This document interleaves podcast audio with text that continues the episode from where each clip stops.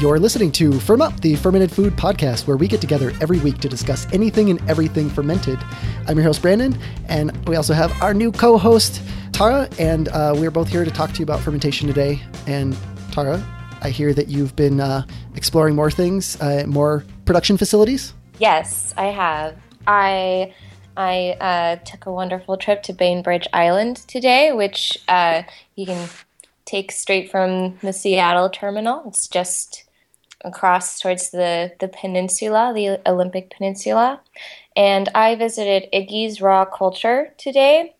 Um, a very a very interesting fermentation company that experiments a lot with the intersection of uh, more herbalism and fermentation, which we kind of talked about, touched on last week with another fermentation company, Physiology Foods. So I thought that was really cool to see that again. And I really liked their little slogan. It's alone we rot, together we ferment. That I like was, that.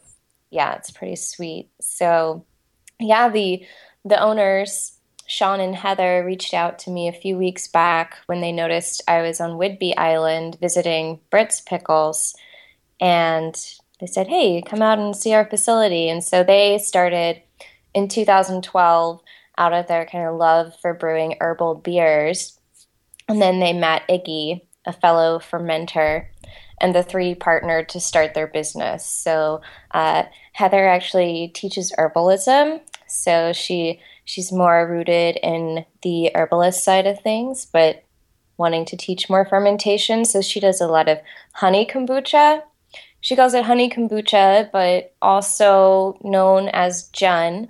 I guess they've weaned a few kombuchas off of sugar and onto honey, but then they've also sourced Jun cultures, so they kind of experiment with both of these cultures. Um, and, and, maybe for any listener that's not familiar with with Jun, um, what differentiates it in general from kombucha?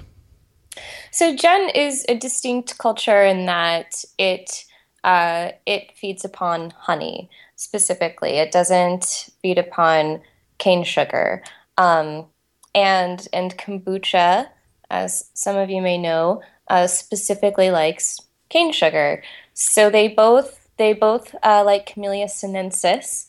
However, Jun prefers green tea, uh, whereas kombucha is more versatile with green tea, black tea. However, all of these cultures are dependent upon you know their histories where they've been and how long they've been around what they're used to. They're very environmental beings. So yeah, I mean, we we really need to revisit uh, like kombucha and and Jun and it's a full episode at some point. It's it's really kind of fascinating these differences between them and similarities. And it's like, are they different? Are they the same? Are they similar to vinegar mothers? Are they actually that much different? And you're talking about like this weaning or or um, transferring them over to to honey. Um, I know that doesn't always work. It doesn't. Some people get it to work and other people don't. And then some people like my kombucha only really, you know, does well with this, this, and this. And someone else is like, well, I can get away with this, this, and this. Uh, but someone's like, I tried that and mine died. So, I mean, it definitely seems like there are different cultures even amongst the umbrella of kombucha. And then I'm assuming probably similar for Jun as well. Oh, yes, definitely. Yeah. Like the Jun culture I have, I got it from a botanist in Asheville, North Carolina, and I had collected several other Juns in my travels, but this one Jun, it will actually it likes black tea, uh, white teas, green tea, and I really love that it's really versatile in that way because a lot of Jun cultures, like I said, they prefer specifically green tea. And then of course, you know, kombucha and Jun are really great in the sense that you can integrate a lot of other interesting herbs, um, like at Iggy's, they had a kombucha called Root Bitters that they brewed with dandelion and burdock root, which was really, really good. It was like an earthy brew, and those are really good for kind of detox. They're good detox herbs. So when I hear detox, though, it doesn't sound uh, like you made it sound not delicious to me anymore. But I think it sounds delicious. So like I'm assuming that it probably is, even even with that terminology put on it. yeah, well, it's uh, it, it, cleanses it, it, it cleanses the body. And, they have a rosemary echinacea kombucha that was it was really lovely, really refreshing. And they make a turmeric kraut, all kinds of interesting krauts. And but yeah honey kombucha was definitely something of theirs that i was really fascinated by and enjoyed a lot. So what what like so you say they do workshops and then they make the the kombucha and then the the vegetables. Um do they do anything else? They don't do fermentation workshops. They do herbalism workshops. Okay. It, they so they live on this gorgeous island, uh, just half an hour from Seattle by ferry, and they have a really cool commercial kitchen space that is surrounded by a wooded area. And they were also saying they like to throw these musical gatherings and serve their ferments too. And so that that sounded like a really fun uh, event pairing with the bus for the future at some point, some point down the line. This uh, trip, unfortunately, in Seattle, I'm a little, it's a little hard for me to do something before I hit the road again. But uh, yeah, they seemed like really fun people, really great people to follow. Um, they have an Instagram, they're on Facebook. It's Iggy Raw Culture, and they're on Bainbridge Island. Awesome. I'll make sure that goes in the show notes as well. And if anyone's interested, the show notes are at firmup.com slash podcast slash 95. And we'll make sure we have all the good details in there about them. But they sound great. It sounds sounds delicious. Yeah, they're lovely. So, um, in uh, other kind of happenings, we're we're thinking now with the show since we're starting back up and everything that we'd go into a listener question section. Um, and right now, since the show hasn't been on for, I said six months last week, uh, it's really actually been closer to eight months, but um, sorry about that. But we'd like to get more listener questions. And now we're asking you for those. So set, submit them. If you have any kind of questions submit it. And, you know, you don't have to think about like whether or not it's too simple or too complicated. Send, send both, send the simple ones, send the complicated ones. And, you know, we'll kind of uh, mix them together and figure out what can be the most beneficial for the broadest audience of, of people. And very specific questions sometimes are something that people have a lot of. And so you had someone that recently contacted you uh, with a question on um, fermenting and uh, and brine. Yes, and actually, fermenting and brine that is brine of the vegetables. So when they're adding salt to the vegetables and bringing forth the the water content from the vegetables, so it brines created. Um, I'll go ahead. I'll just read the question. Um, I have an issue. I'm fermenting kimchi, and I keep running out of brine before I feel it's done fermenting. This happened with sauerkraut too, resulting in a pretty mild and dry kraut. My favorite part about the sauerkraut is the juice.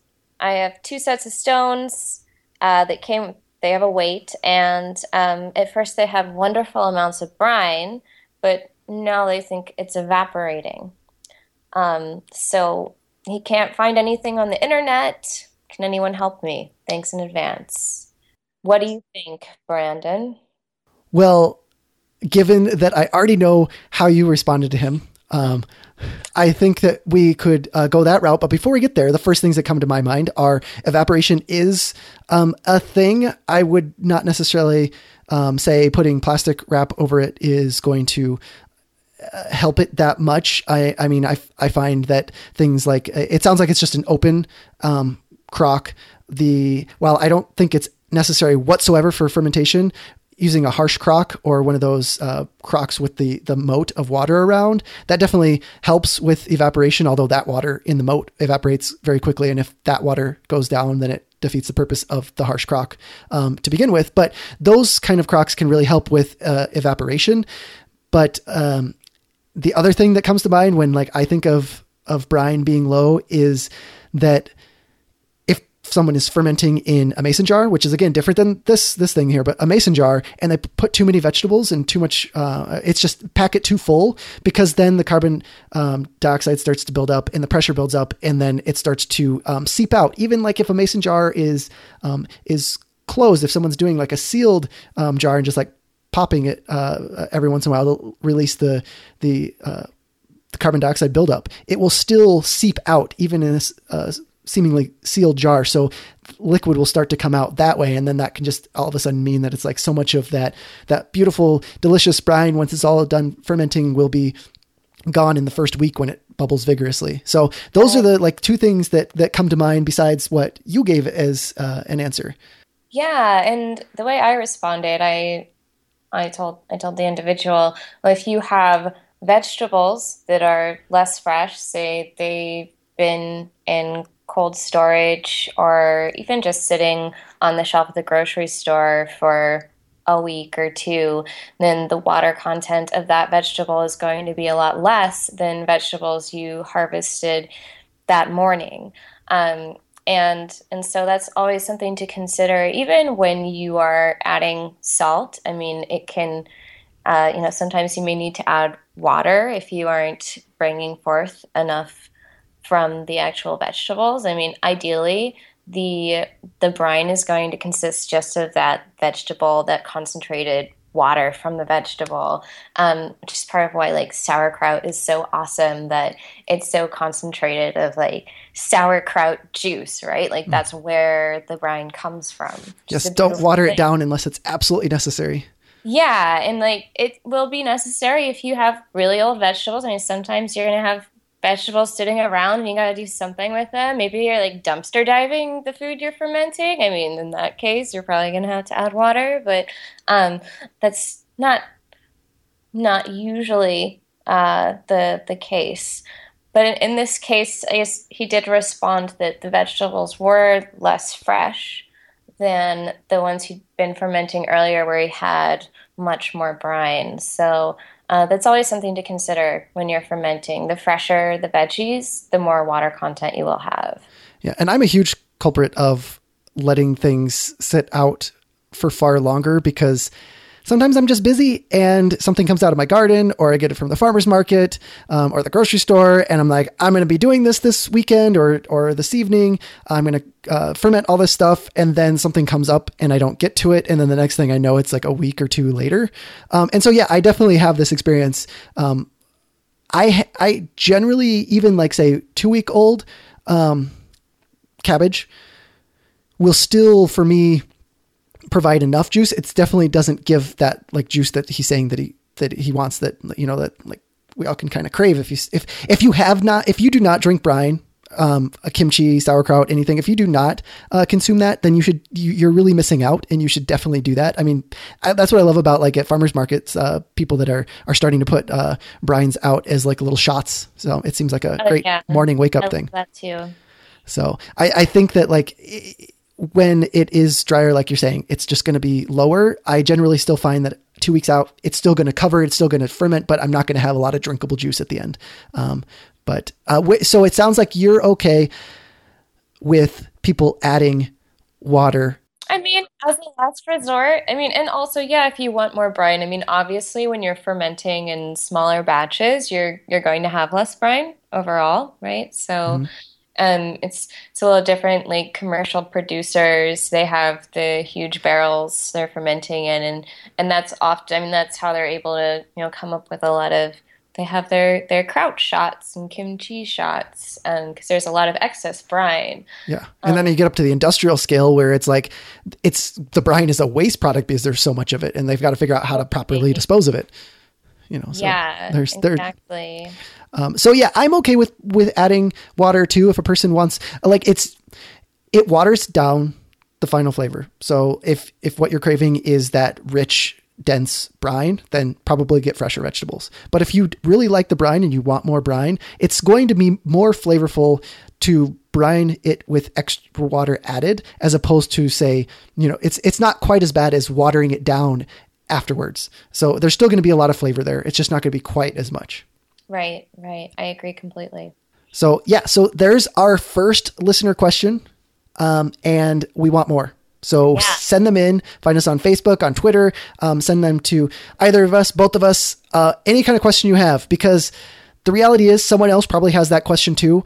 Even if maybe, you know, like it's as we're like starting out with this kind of stuff and getting people to do this, you could really help us out even if you had like a question that like it's something that maybe you figured out and have an opinion on now but it's something that really stumped you for a while or or an epiphany you had like because it's still a good talking point that we can kind of kind of talk about and, and spin into a question too. So whatever it is uh, uh, send it in and we'd love to do more of these.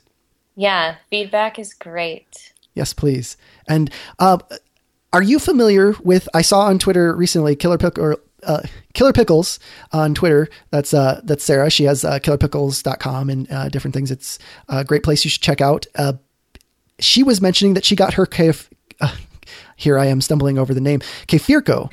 Um, are you familiar with that? The Kickstarter project for Kefir jar? Yeah, I've noticed Kefirko. I I saw it. Is it still is the Kickstarter running right now? Is it like no? The Kickstarter is is done. Actually, I think because the Kickstarter backers are getting just getting like she just got hers, I ah. believe, this week. Um, and so I asked her what she thought of it, and she thought it was uh, she thinks it's great um, because if you're if you're not familiar with the Kefirko, I I'll have the link in the show notes. Uh, I think it's just kefirko.com or something like that. They're I am drawing a blank as to where they are located in Europe at this point, but um, that's the one downside is that it's a little bit more expensive um, shipping to bring it stateside here um, if you're in the United States. But if you're elsewhere, then definitely uh, check it out as well. But uh, it's available in the United States for sure. It's a glass jar and it looks, it's kind of like shaped uh, kind of interestingly that it actually looks like plastic almost to me in all the images. Um, and but it's it's it's glass with a plastic top that has the strainer built in with another like screw on seal top that goes on the top of that so that you can shake it because like kefir likes to be shaken throughout the process. Yeah. And so um, the thing about it is that built-in strainer is nice because I know for myself when I pour out my Kefir, and I'll be interested to hear how maybe you uh, you do things in, in your processes. I use a little uh, plastic mesh strainer. Mm-hmm. Um, but it has far finer um, holes than this, like this, uh, s- these slats that are in the strainer for the kefirko. And so I have to kind of stir it as I like I can pour and fill up the little mini um, sieve, and then I have to stir to kind of get it to go through quickly enough um, because there's just not enough airflow. Whereas this would have airflow at the top because it's all the way around the uh, the lid is that uh, that nice. Um, uh, strainer. So like, do you, do you find that your kefir making process is troubling to you where you could see yourself wanting a product like this or to you is it just like a nice perk would be nice thing to have as a luxury? I think it's a really sweet design the slats. I mean i think it makes it really easy. I actually um, i find it really difficult to use a strainer. I mean i have lots of strainers and i, I make a lot of water kefir too but i prefer to actually just dish my grains out with a wooden spoon. Yeah. And then I make I make smoothies with kefir. So if there are any extra grains hanging out, they just get blended up and and I just drink them and I just kind of gather what I need from from the jar, grain wise, culture wise. Yeah. yeah, I, I do. Oftentimes, I'll do a, similar thing. I um, have very prolific grains recently um, that I got from someone, and it's been very. Um, I, I, kind of wanted to capture as many as I could be able to share with other people, and uh, and just make more uh, different points. And so I've been going back to straining. Before, I had a culture for a few years that actually ended up dying because it just kind of turned into a massive ball. Um, uh-huh. And I would just keep, I would just like use a like a fork really quickly and and pick that out and it was super simple and so easy and I didn't have to like worry about anything and like at that point like the kefirko thing would have been like well what do I need that for it's easy to do with a fork um, but but now that I am back to the strainer, it's a little bit more of a pain. I'm not at the point where it's like, uh, I, I really need another thing because mason jars just work so well. But like, I do have to say, when I first saw this, it's like, uh, I really do, um, do think it looks nice. But at $40 with shipping in it, I'm not oh, wow. quite ready to, to, to get one because I generally make more kefir than just the, like a one quart size mason jar. I usually do multiples. And so I think this is just around a quart size. So, okay it's yeah. it's kind of a luxury product in my mind, but still an awesome design. Um, and uh, it seems like it's just being done by a a, a great uh, team that's uh, put this together. So it's definitely a slick looking thing, and I think it's awesome that we we have more products like this. I think even if you're like someone that's like I don't want to do anything. Um, I, I want to keep it as simple and as cheap as possible. I mean, like mason jars are about as cheap as it gets, especially if you reuse jars and different things like that. Um, and I think that's definitely valid. And I think the easier we make it for people that maybe don't know if they're interested in making kefir at home. Like maybe they're like a Lifeway kefir drinker and they don't know anything else, but they're like, this is the thing that gets them into doing it. I think that's great. So I think products like this are great for getting people into it. And then for people that, you know, want a little luxury in their life because they do so much fermentation that fermentation takes time. So anything that can save a few minutes can sometimes be worth it. Yes, I agree. The other thing that I saw this this week was on Hackaday, which I was not expecting to see fermentation related stuff on Hackaday. And if you're not familiar with Hackaday, it's kind of as it sounds, a hack a day kind of thing. I think they do multiples a day. I don't actually frequent it very often, but it comes up in searches for things that I'm doing and everything from, um, you know, Arduino or um, computer programming related things to more uh, physical uh, hacks and, and food hacks and different things like that come up. And there was this Chaos Communication Camp 2015 in uh, Germany this this last week, mm-hmm. and they had a bit of an accident. Um, and it's whenever this comes up, I like to take it as a time to talk about some of the dangers that can happen with fermentation. They had an exploding bottle, um, and exploding glass is super dangerous. Um, and it's super sad when people get hurt. And this is one of those instances where people did get hurt. First, I'm really curious what is the Chaos Communication Camp? Because it sounds kind of like a wild thing. Like, is there a does it have a kind of a mission intention involved or I, I, think yes I, I at least from i know nothing about this place like i, I just actually I, because they didn't even refer to it on hackaday as anything but ccc um, and at first i was at this like um, com- computer complexity conference thing and not i was like hmm, this is an interesting place to have like fermentation workshops at and that was definitely not what it is. So i'm not familiar with this at all but from their website or their wiki they had the chaos communication camp is an international five day open air event for hackers and associated life forms. It provides a relaxed atmosphere for free exchange of technical social and political ideas. The camp uh, the camp has everything you need power internet food and fun. Bring your tent and participate.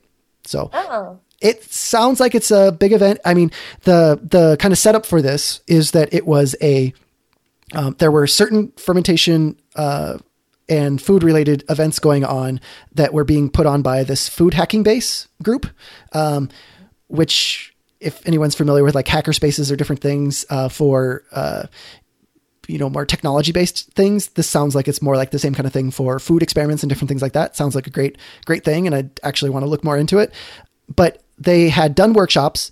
One of those workshops involved some kind of um, fermented beverage in a Grolsch style um, flip top bottle. Um, and it ended up going from the tent where it had been um, made or was was being used as an example and it ended up in a soldering tent so like we're going from food to soldering oh. and it ended up exploding and it sent shrapnel, as it was described by people, shrapnel flying through the workshop tent. Um, so much so that one, uh, a few of the pieces of the glass were found. Um, now this is in, in Europe, so tw- uh, it was like 20 centimeters long, and it went through the ceiling of the tent and propelled another four to five meters afterwards.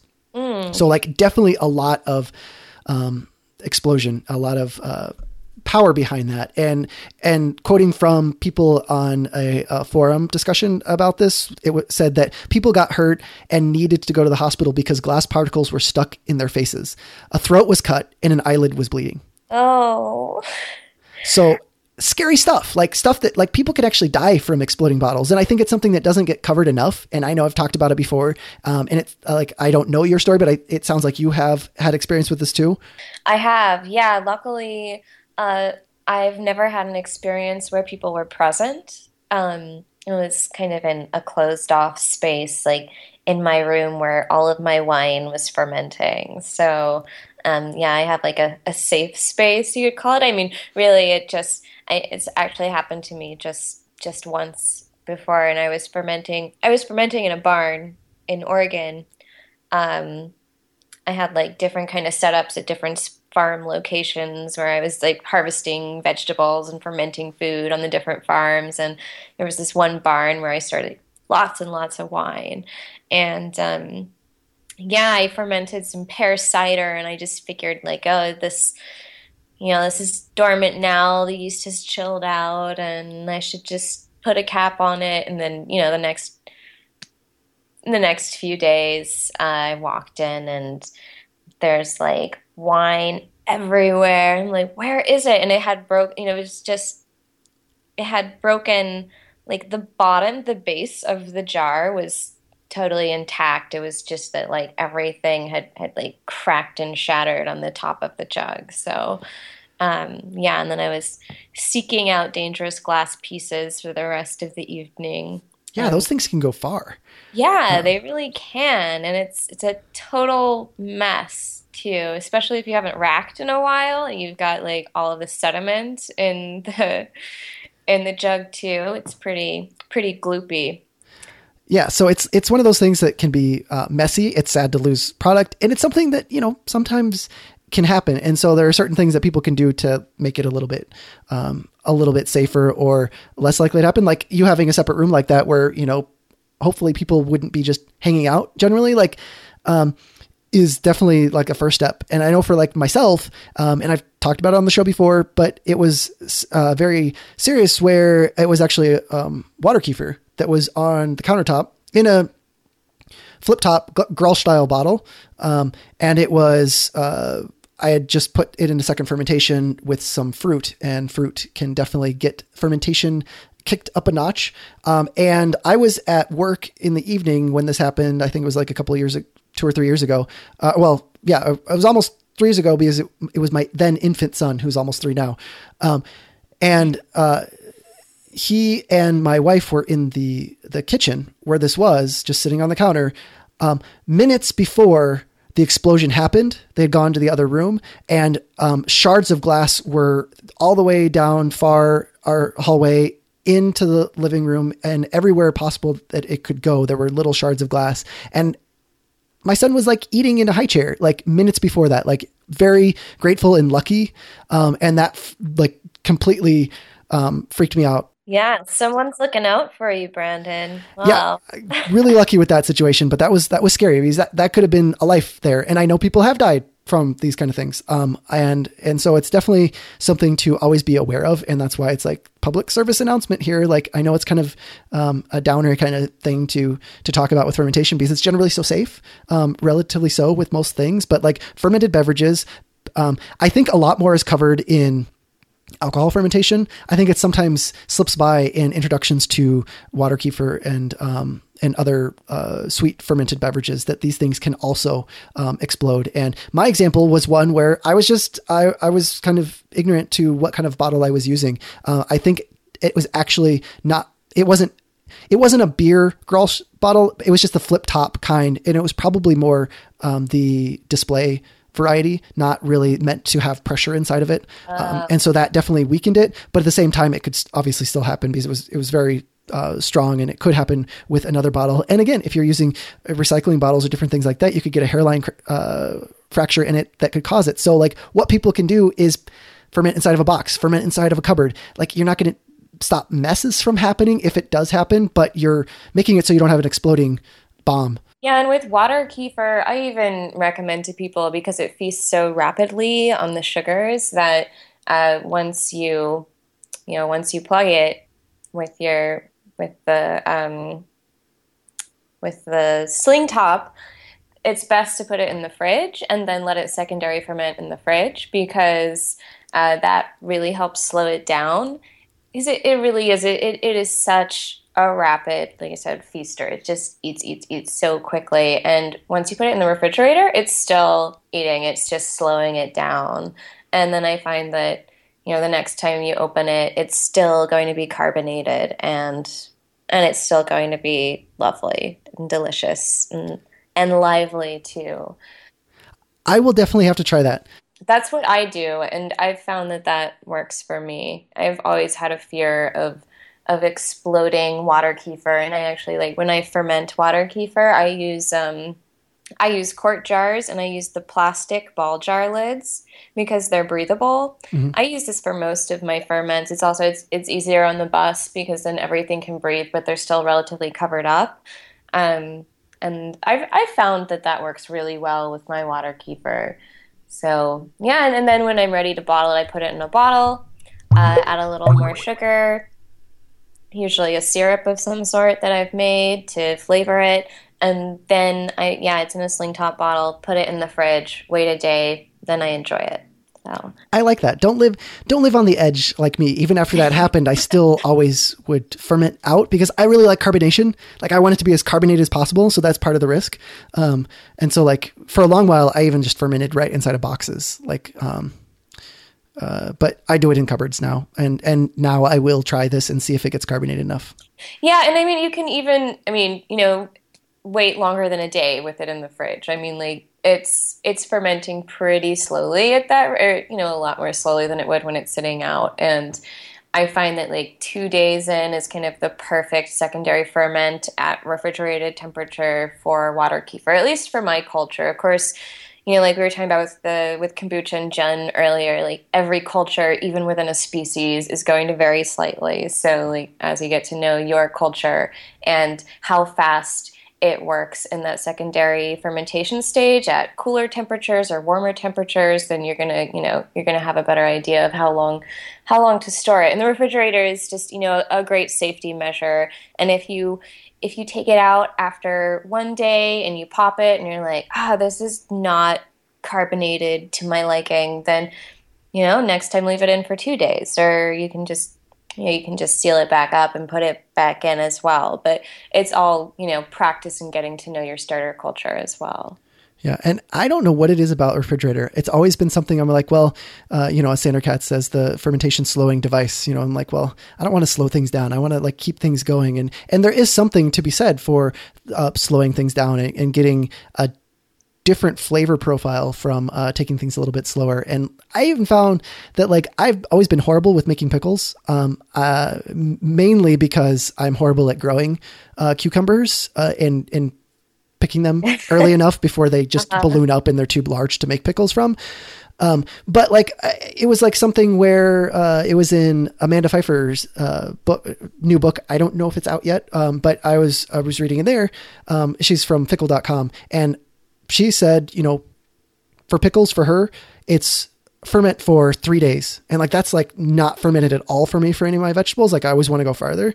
Um, or it like, it, but she said ferment for three days and then put in the refrigerator. And like, I've given it like two, three weeks in the refrigerator. And it's like, oh, it actually, you know, I, I know that things ferment more because like my kimchi gets um, more and more sour over months if I let it sit in the refrigerator. But like, for yeah. some reason, I just did not, I I would never put something so fresh into the refrigerator. Um, I'm always like at least at least two to three weeks before I'm putting a vegetable uh-huh. in the uh-huh. refrigerator. And but with pickles, it's like these have been the most delicious pickles that I've ever made this season. Oh yeah, I have a very similar approach to pickles. I do, I do like three to five days, and then I put it in the fridge if I can. See, I'm I'm kind of I I have a challenge right now because I, I live in a bus, right, and I I I really cannot wait to have a refrigerator again. Like, that's one of the most exciting aspects of getting home for me because I ferment so much food. And the only way to prevent spoilage is to just keep feeding people, right? And so I have to have, like, however many people in my bus, depending how much food I'm making every week to make sure that it all gets consumed. But, um, yeah, that doesn't always happen. And sometimes things spoil, or, you know, I just, I sometimes I'm just giving ferments away because that's really the only way to, to, you know, let, not let food go to waste. But oh my gosh, the refrigerator is a great tool for slow fermentation. Things like pickles. I, I miss making cucumber pickles so much. I mean, I have made cucumber like in New England last year with the the weather was a little more mild and I was able to make cucumber pickles, and they were really great, and they they held up for a little longer in the bus, but uh, this summer in the Midwest, no way. I mean, now that I'm in Seattle, I might get a, I might be able to get away with it. It's been like in the 60s, 70s, but yeah. So imagine my pickles that I would always let sit for three to four weeks before even trying them, and imagine what yeah, those would be like. That that they probably taste pretty tangy and maybe a little mushy. Yeah, f- flavor was fine. Hollow in the center most of the time, and um, and and definitely like like flavor was good, but mushy to- totally. I mean, yeah. it just. Um, the other thing I do you chop off um the little bit of the edge of the where it connects to the plant. That was another suggestion in her book. I've tried it. The edge where it connects to the plant. Um, the little my like the stem? yeah, the- there you go. I was like, why can I not think of what those would be called? yes, Yeah. the stem, like just a little bit of a sliver. Her argument was that it uh, is where most of the uh, rot producing bacteria are. Okay. So taking that off also helps curb the the the challenge that other guys comes from pickles. Pickles aren't pickle like cucumber pickles are the thing that a lot of people think of. It's like the one thing uh, that a lot of people think of when it comes to fermentation if they're not familiar with fermentation and fermented vegetables. But it's not one of the easiest, I would say. things. Yeah, for sure.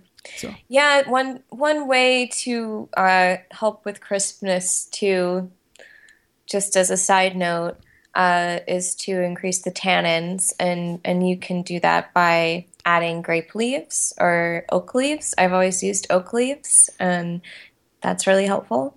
yeah, and I use I use grape leaves because we have a lot of wild grapes that grow around here. So like I definitely do that. Um, and I can say that even with all the tannins in the world, like I've put like 10, 12 leaves in. Um, again, if it goes for like a like three, four weeks, nothing's going to save it at that point. But in Yeah. I, I did it now too, and it's it's totally great. So yeah, there are there are many things we can we can do a whole cucumber pickle episode in the future, and you know, en- enough about pickles, enough about like depressing explosions. Like let's talk about like what's coming up. Like there are some events coming up.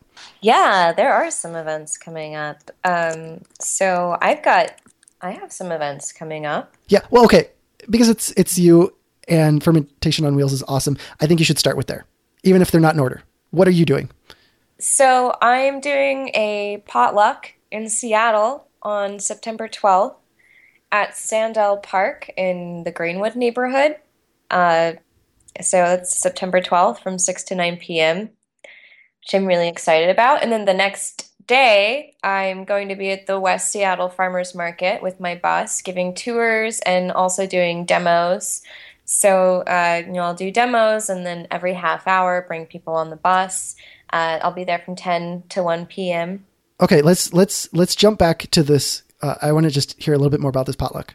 Um, because like that totally sounds like something that like not everyone's in Seattle, but that's something that like other people could put on a potluck. Not everyone can like drive a bus around and do workshops, but like what what is that? Like what is it? And Totally, like yeah. So I do. I I throw big potlucks all over the country, and my my more typical potluck it's it's called Get Cultured, and it's a fermented food themed potluck. So people bring dishes that um, you know feature fermentation in some way, but you know it doesn't have to be fermented. If you haven't started experimenting yet, then then you know bring another dish that will complement fermented foods.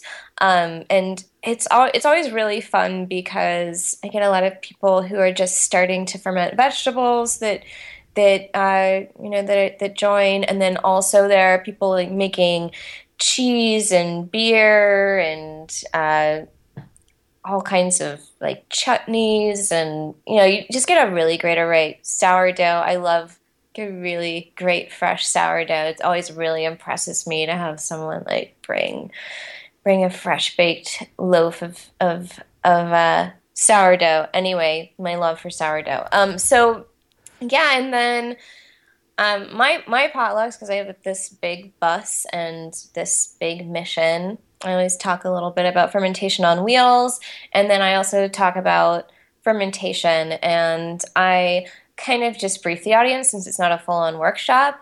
I brief them on the difference between wild fermentation and then fermentation via inoculation. So, the idea of working with wild bugs that are all around us in the environment, and then also working with starter cultures.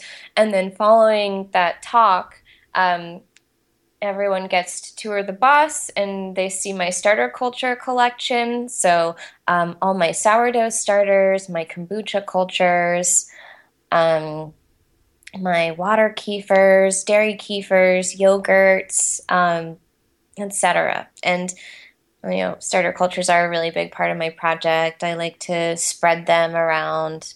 So, yeah, that's how my potlucks go down.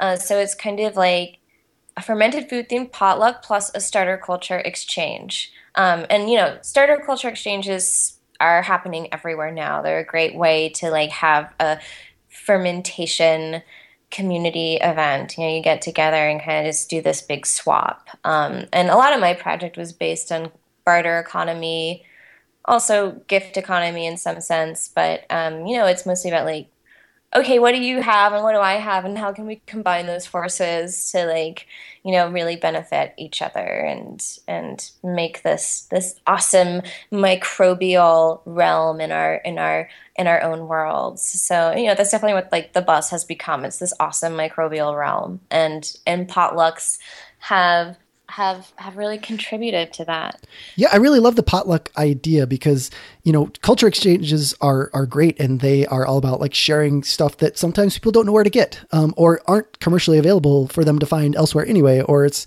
they don't know what communities online they can barter online or share with each other otherwise. So like that's great. I think the potluck takes it up a notch because say for someone like me, like I kind of consider myself a fermentation generalist. I'm not like a specialist in any one thing. I have certain things that I kind of totally geek out on, um, and others um, that I only try every once in a while. But at the same time, like I don't have enough time um, with all of that expansive exploration of different kinds of cultures um, to specialize. Whereas, like people that have been doing things for years, um, even you know, not necessarily specialists as in like uh, producers, but like they just make it at home, but they do like one thing really well. They they make that sourdough bread really well. They they make some alcoholic beverage or they do something else, and then everyone coming together with that like just seems in my mind, I've never been to a, a, fermentation potluck, but now you're inspiring me to want to like get one going.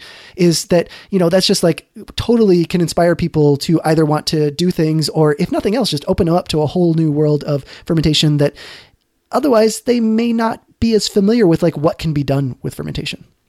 Yeah, and you know, if if you're one who learns through experience and kind of hands-on projects, having a potluck and people who are interested in these same traditional food processes and you know you have knowledge that could benefit someone and they have knowledge that could benefit you then you know it's it's a great way to form bonds. And then you're you're sharing a meal which is like this very intimate experience like sharing food breaking bread together. It's really and it's really an awesome way to build community. So so what are these other things these other community builder things that are going on? What are some other events?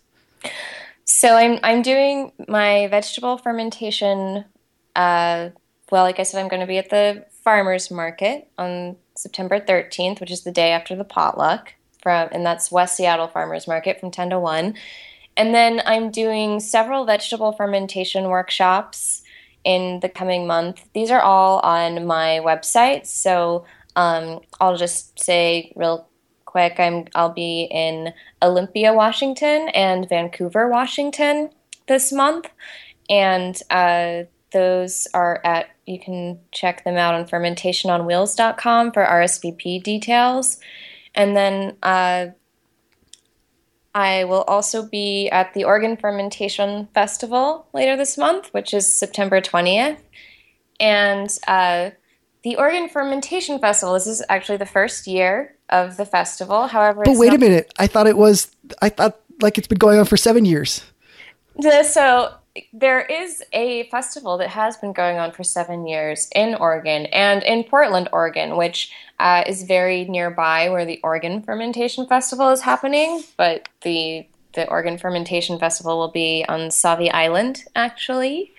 Um, so, Oregon Fermentation Festival is put on by Fermenters Club of San Diego, and uh, so Fermenters Club you may be somewhat familiar with them. Austin Durant, he's been on the show, right? Yes. Yes. And uh, so Austin and his partner, Brent, they're now producing fermentation festivals. And um, I know they're going to start focusing on a few other locations, but uh, they were really interested in Oregon. They were inspired after attending the Mother Earth News Fair Festival in Albany, Oregon and so they just said, "Hey, let's let's do this. Uh, let's put together a big festival." So uh, this is the you know the the first year of of this fest, um, and like I said, it's in Sauvie Island.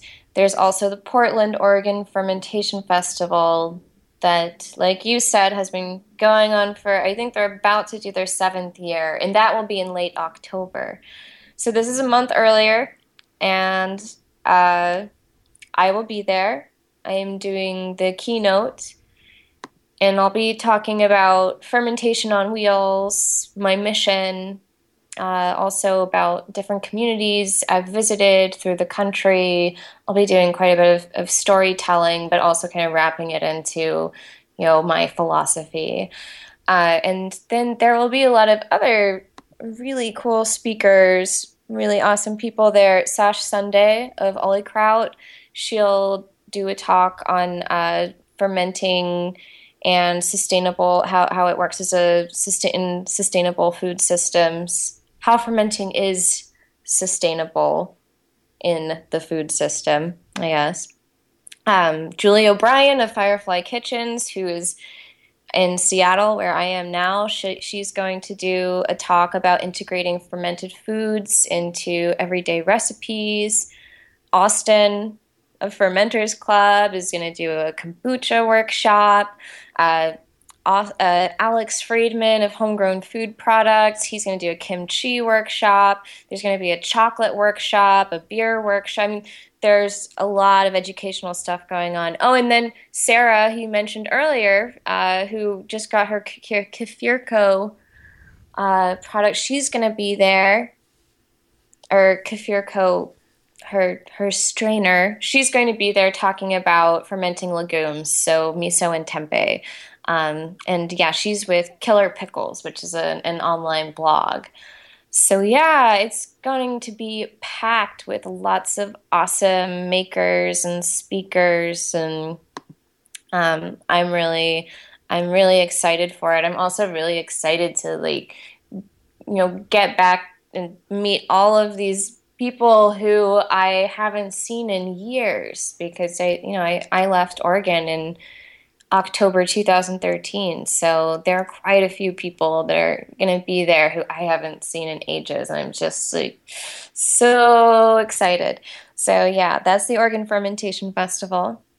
And there are a few other events coming up in September that I think are worth noting. Um, Sandor Katz is going to be speaking at Hex, well, speaking at Whitelock Community Farm in Baltimore, uh, and it's it's sponsored, put on by Hex Ferments, and Hex Ferments. Uh, Megan and Shane Carpenter are the founders, and and they're in Baltimore. They've been in business for about two years now, and they they make really inventive, beautiful, beautiful, beautiful ferments. They're both artists as well. Shane's a photographer. Uh, Megan's an artist of, of many variety many mediums. She just she's done some like installation type art and but you know primarily they're both lovers of the microbe and fermentation and they make beautiful ferments and it's really cool. Sandor's going to go to baltimore and do a workshop at whitelock community farm which is where um, i had my workshop when I was there in, in May of 2014. And it's just a great space, great community. I think it's going to be a really fun event. And he's going to be speaking on uh, September 13th and also September 14th. So you can go to Hex Ferment's website. I think their Facebook is their website and get details on how to sign up for for those talks with Sandor. Yeah, and we'll have that in the, the show notes as well. And I don't actually know anything about Hex Ferments except for what I've learned over time uh, following them on um, Instagram. But for anyone that's like not in the areas where these different uh, producers are or where these different events are like i definitely say like instagram is a great place to at least like live vicariously through and almost get a sense of like what people are, are making and like get ideas about like what different people are producing because you know there are great things coming seemingly out of hex ferments even though i've never tasted their stuff i still like know of them because of that yeah. Um, whether there is, that's a lot of events. I mean, there are probably more that we're not covering. Is there anything else that like you want to throw in there? Yeah, Mother Earth News Fair is happening uh, in Pennsylvania this month uh, on it's the weekend of the 18th, so the 18th through 20th, and Sandor Katz will be speaking there. Uh, and then I think Joel Salatin's going to be there too. A lot of really awesome speakers who are you know interested in sustainable food systems, fermentation, uh, organic farming, all kinds of you know getting back to the land type work. So and you were there last year, right? I was there last year, yeah, and it was really fun. It's it's it's really big. It's a really big event. There was more stuff than I could ever possibly look, and I was alone with my bus, so I was kind of like strapped to my bus, talking eight hours straight, all day, every day. Um, so so yeah, I remember like I took one lunch break one of the days and was like I couldn't even begin to like touch the festival. There was so much stuff happening. So, you know, if you want to go out and it's like the largest Mother Earth News fair every year and I think they they do about 5 a year all around the country and this one in Seven Springs, Pennsylvania is really big and it's also in a really beautiful location. So, um, if that's something you'd be interested in, check it out. Mother Earth News Fair. You can Google it up and uh, and check out their schedule. I think Sandor is speaking on Saturday, um, so the nineteenth of the festival. Saturday at eleven thirty p. eleven thirty a.m. to twelve thirty p.m. Yeah, so and any other things. I mean, the thing is, there are. This is the time of year for events. So, like, we won't always be like talking, you know, about um, so many events, but there just are a lot of big events going on right now. I mean, it's it's traditional harvest season coming up in, mm-hmm. in a lot of parts of the United States. So it's the time of year um, that this kind of stuff is going on. But just like this stuff, this event that we talked about earlier with the the chaos communication camp in Germany. If if you know of events like big events going on in other areas of the world, definitely you know send them our way because you know we're kind of U.S. centric, but we're not purposely that way. Like I try and look for news elsewhere, um, but at the same time, like there are just so many events going on, and um, so if you know of different events coming up that you'd like us to give a sh- shout out for, we definitely want to share them because we know most of you aren't necessarily living in each one of these specific places and most of you are going to miss out on them. But um, if nothing else, maybe you'll get inspired. If you don't have anything in your area, um, you could start one too. I mean, you could be like Austin Durant uh, and just, you know, start up some festivals. I'm not saying compete with him, but, you know, at the same time, if there's nothing there, do it. Yeah, the more the merrier. So bring it on. We're gonna have to have him on the show too. I think uh, again uh, because yeah. I, I not only does he do a lot of awesome stuff, so there's plenty of things to catch up on anyway. But like I really I wasn't familiar with uh, his new venture in in doing these different fermentation workshops, but I think that would be a very fascinating talk to have with him. I think that'd be great too, and you know he's going to be in he's going to be in Portland soon with his co-producer Brent, so we could have both of them on the show probably before the fest happens. That'd be really fun. You can you can record with them live. Yeah, that's right. I could. That would be fun. That would be really fun. Well, awesome. So, anything else you want to wrap up with today? Yeah, I think um, you know, just in regards to feedback, um, other feedback that's welcome. If there's someone that you're aching to hear on the show, um, then you know, please let us know. We got some feedback last last week, and so we're kind of brainstorming on some really exciting guests that will be coming up soon, and uh, we hope to have more of your input because you know you're the listener. So let us know. Reach let out. Us, let us know what you want to want to do. And so, where should people go if they want to uh, connect up with you? Fermentation on Wheels. Um, and and Facebook is a great way to get in touch. You know, I'm going to be posting these shows and some FermUp info, info on fermentation on wheels weekly, just so my fermentation on wheels audience sees this. Uh, but if you want quicker responses, at least from me, um, the better place is on on Twitter. So at FermUp is a is a great way to uh, reach out with like quick questions or different things. Otherwise, you know, generally with uh, with emails, I like to spend a little bit more time crafting responses for that, and that's where it's like we really just need to share a lot more of these things online too. So if you do send email and you're listening to this and you don't want something shared, um, uh, we'll probably respond and let you know that we're going to. But uh, please let us know if it's like this needs to say top secret. Um, we can we cannot have this be a question online. Then please let us know. Yeah, you never know. So pretty much what we're saying is you have options. So yeah, So reach out if you are at a perfect time because the show has not been on for eight months. So like we are like with a new co-host, and so there is a lot of opportunity for like change, um, and uh, nothing is set in stone. So uh, get those ideas bubbling up and send them our way so that you can like help shape the show in the direction you'd like to see it go. Um, but uh, again, you'll find all of the show notes at fermup.com slash podcast slash 95. Um, and until next time, firm up. Firm up.